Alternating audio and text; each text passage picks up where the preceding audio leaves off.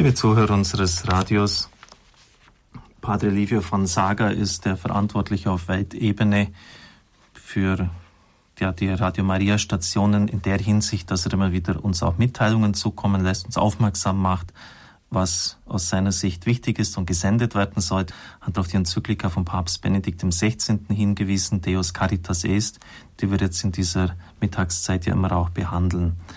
Das ist viel mehr, schreibt er wörtlich, als das Programm eines Pontifikates. Es handelt sich hierbei um die Essenz des Christentums selbst und aus diesem Grund müssen wir sie unseren Zuhörern in gründlicher Art und Weise nahebringen. Wir sollen sie, die Direktoren, lesen und auch darüber meditieren. Ich würde dazu anraten, eine komplette, in einzelnen Folgen aufgeteilte Radioversion daraus zu machen, damit unsere Zuhörer sie in der gesamten Länge kennenlernen. Liebe Freunde, wir leben in einer Zeit, in der auf der Welt viel Hass und Feindschaft herrscht, die sich nicht nur auf das Verhältnis zwischen den Völkern und den einzelnen Kulturen bezieht, sondern auch auf die Familien und die zwischenmenschlichen Beziehungen. Die Medizin ist die Liebe Gottes. Unser Radio muss überall auf der Welt zum Instrument der Liebe und des Friedens werden, was es auch tut, besonders etwa auch in Ländern, wo schwierige Situationen herrschen, wo Krieg war und wo es dringend notwendig ist, die Gräben wieder zuzuschütten und für Versöhnung und Frieden zu wirken. Ich möchte auf die Ausführungen des Papstes jetzt eingehen, die er in Kapitel 30 seiner Enzyklika uns darlegt. Die katholische Kirche hat neue Formen karitativen Wirkens entwickelt und es ist zu einer glücklichen Verbindung von Evangelisierung und Liebeswerk gekommen, schreibt der Papst. Er bezieht sich dann auf Schriften seines Vorgängers Johannes Pauls II. Das Ziel muss sein, einen wahren Humanismus zu begründen, der im Menschen das Ebenbild Gottes erkennt und ihm helfen will, ein Leben gemäß dieser Würde zu verwirklichen. Natürlich gelingt das umso besser, wenn die gemeinsame Stimme der Christen erklingt, also auch in der Zusammenarbeit mit der evangelischen Kirche und anderen christlichen Konfessionen. Der Papst schreibt wörtlich, ich möchte an dieser Stelle meine Freude darüber ausdrücken, dass dieser Wunsch in der ganzen Welt in zahlreichen Initiativen ein breites Echo gefunden hat. Sodann legt der Papst das spezifische Profil der kirchlichen Liebestätigkeit dar. Das Zunehmen vielfältiger Organisationen, die sich um Abhilfe der Nöte der Menschen bemühen, erklärt sich daraus, dass der Imperativ, also der Befehl der Nächstenliebe vom Schöpfer in die Natur des Menschen selbst eingeschrieben ist und das hängt auch damit zusammen, dass das Christentum in die Weltgeschichte eingetreten ist. Und es ist die Aufgabe des Christentums, diesen oft tief verdunkelten Imperativ, nämlich anderen zu helfen, immer wieder zu wecken, ihn zur Wirkung zu bringen. Das Liebeshandeln der Kirche muss seine volle Leuchtkraft behalten und darf nicht einfach als eine Variante im allgemeinen Wohlfahrtswesen aufgehen.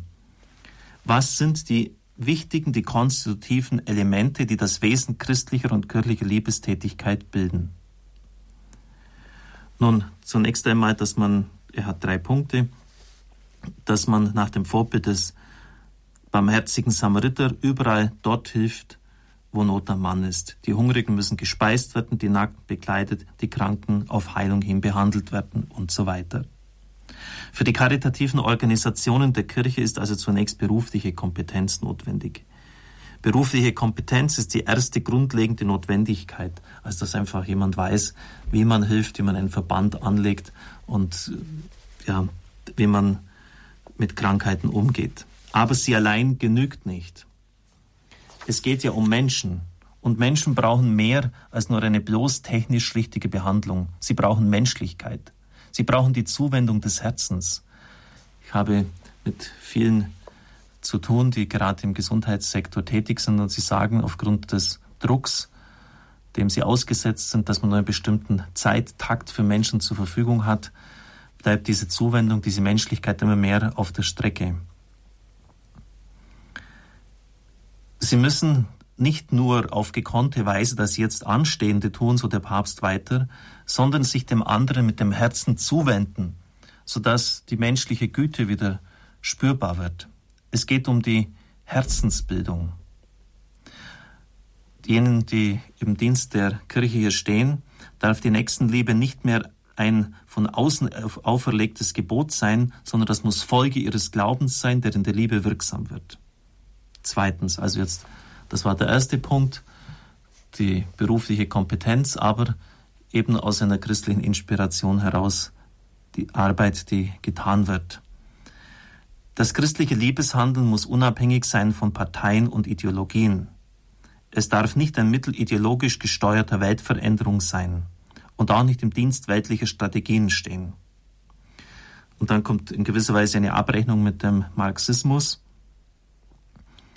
Im 19. Jahrhundert gab es verschiedene Philosophien des Fortschritts. Die radikalste Form war der Marxismus. Zu dieser Theorie gehört die Verelendungstheorie, wonach die Kirche mit ihrem karitativen Handeln dazu beitragen würde, dass das bestehende Unrechtssystem stabilisiert wird indem es nämlich dieses bis zu einem gewissen Grad erträglich mache. Damit wird das revolutionäre Potenzial gehemmt und der Umbruch, die Revolution für eine bessere Welt aufgehalten.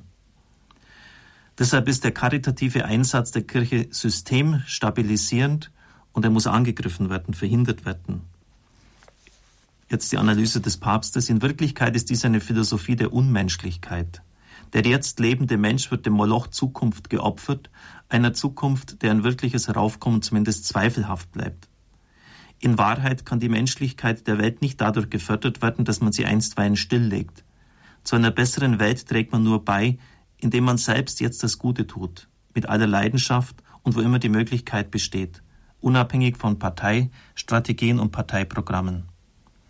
Das Programm des Christen ist das sehende Herz, und das ist auch das Programm des Herrn. Dieses Herz sieht, wo Liebe Not tut und danach handelt. Zum dritten dann, außerdem darf praktizierte Nächstenliebe nicht Mittel für das sein, was man heute als Proselytismus bezeichnet. Also wo man die organisierte Caritas dazu einsetzt, um Menschen ja, für eine bestimmte Glaubensrichtung zu gewinnen, wobei es dann also nicht in erster Linie um den Menschen in seiner Not an sich geht, sondern um ihn für, die, für den eigenen Glauben zu gewinnen. Die Liebe ist umsonst, schreibt der Papst, sie wird nicht getan, um damit andere Ziele zu erreichen. Das bedeutet aber nicht, dass das karitative Wirken sozusagen Gott und Christus beiseite lassen müsste. Es ist hier immer der ganze Mensch im Spiel. Wer im Namen der Kirche karitativ wirkt, wird niemals dem anderen den Glauben der Kirche aufzudrängen versuchen. Er weiß, dass die Liebe in ihrer Reinheit und Absichtslosigkeit das beste Zeugnis für den Gott ist, dem wir glauben und der uns zur Liebe treibt. Der Christ weiß, wann es Zeit ist, von Gott zu reden und wann es recht ist, von ihm zu schweigen und nur einfach die Liebe reden zu lassen. Er weiß, um auf die vorhin gestellten Fragen zurückzukommen, dass die Verächtlichmachung der Liebe eine Verächtlichmachung Gottes und des Menschen in dieser Welt ist. Es ist der Versuch, ohne Gott auszukommen.